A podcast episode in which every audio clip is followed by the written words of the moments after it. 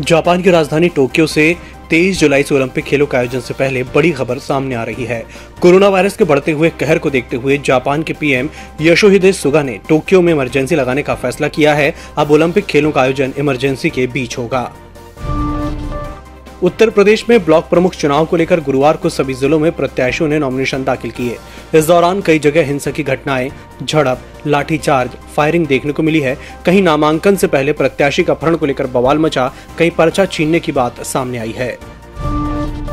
RSS chief Mohan Bhagwat दो दिन से चित्रकूट में हैं। बुधवार को वह पद्म विभूषण जगतगुरु राम भद्राचार्य महाराज से शिष्टाचार भेंट करने के लिए तुलसी पीठ आश्रम गए भागवत से मुलाकात के बाद जगतगुरु राम भद्राचार्य ने कहा, आरएसएस प्रमुख मोहन भागवत का डीएनए वाला बयान अनुकूल नहीं है जम्मू कश्मीर में सुरक्षा बलों ने बड़ी आतंकी साजिश को नाकाम कर दिया है। यहाँ के कुलगाम और पुलवामा में बुधवार को मुठभेड़ हुई, जिसमें चार आतंकियों को मार गिराया गया। इससे पहले मंगलवार शाम कुपवाड़ा ज़िले के गांधर्स इलाके का हिजबुल मुजाहिदीन का कमांडर मेहराजुद्दीन हलवाई उर्फ़ उबैद मारा गया था।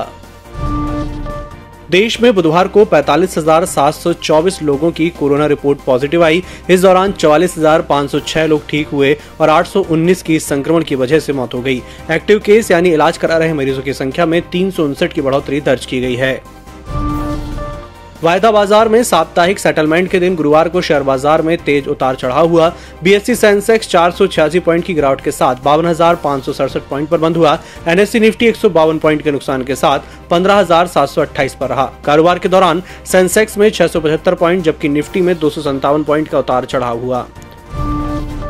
दिल्ली एनसीआर सहित उत्तर भारत भीषण गर्मी की चपेट में है। कई दिनों से पड़ रही गर्मी से लोग परेशान हैं। तत्काल राहत की भी उम्मीद कम है। इस बीच मौसम विभाग तापमान बयालीस डिग्री से ज़्यादा और मौसम में नमी के कारण सप्ताह भर के लिए येलो अलर्ट जारी कर दिया है।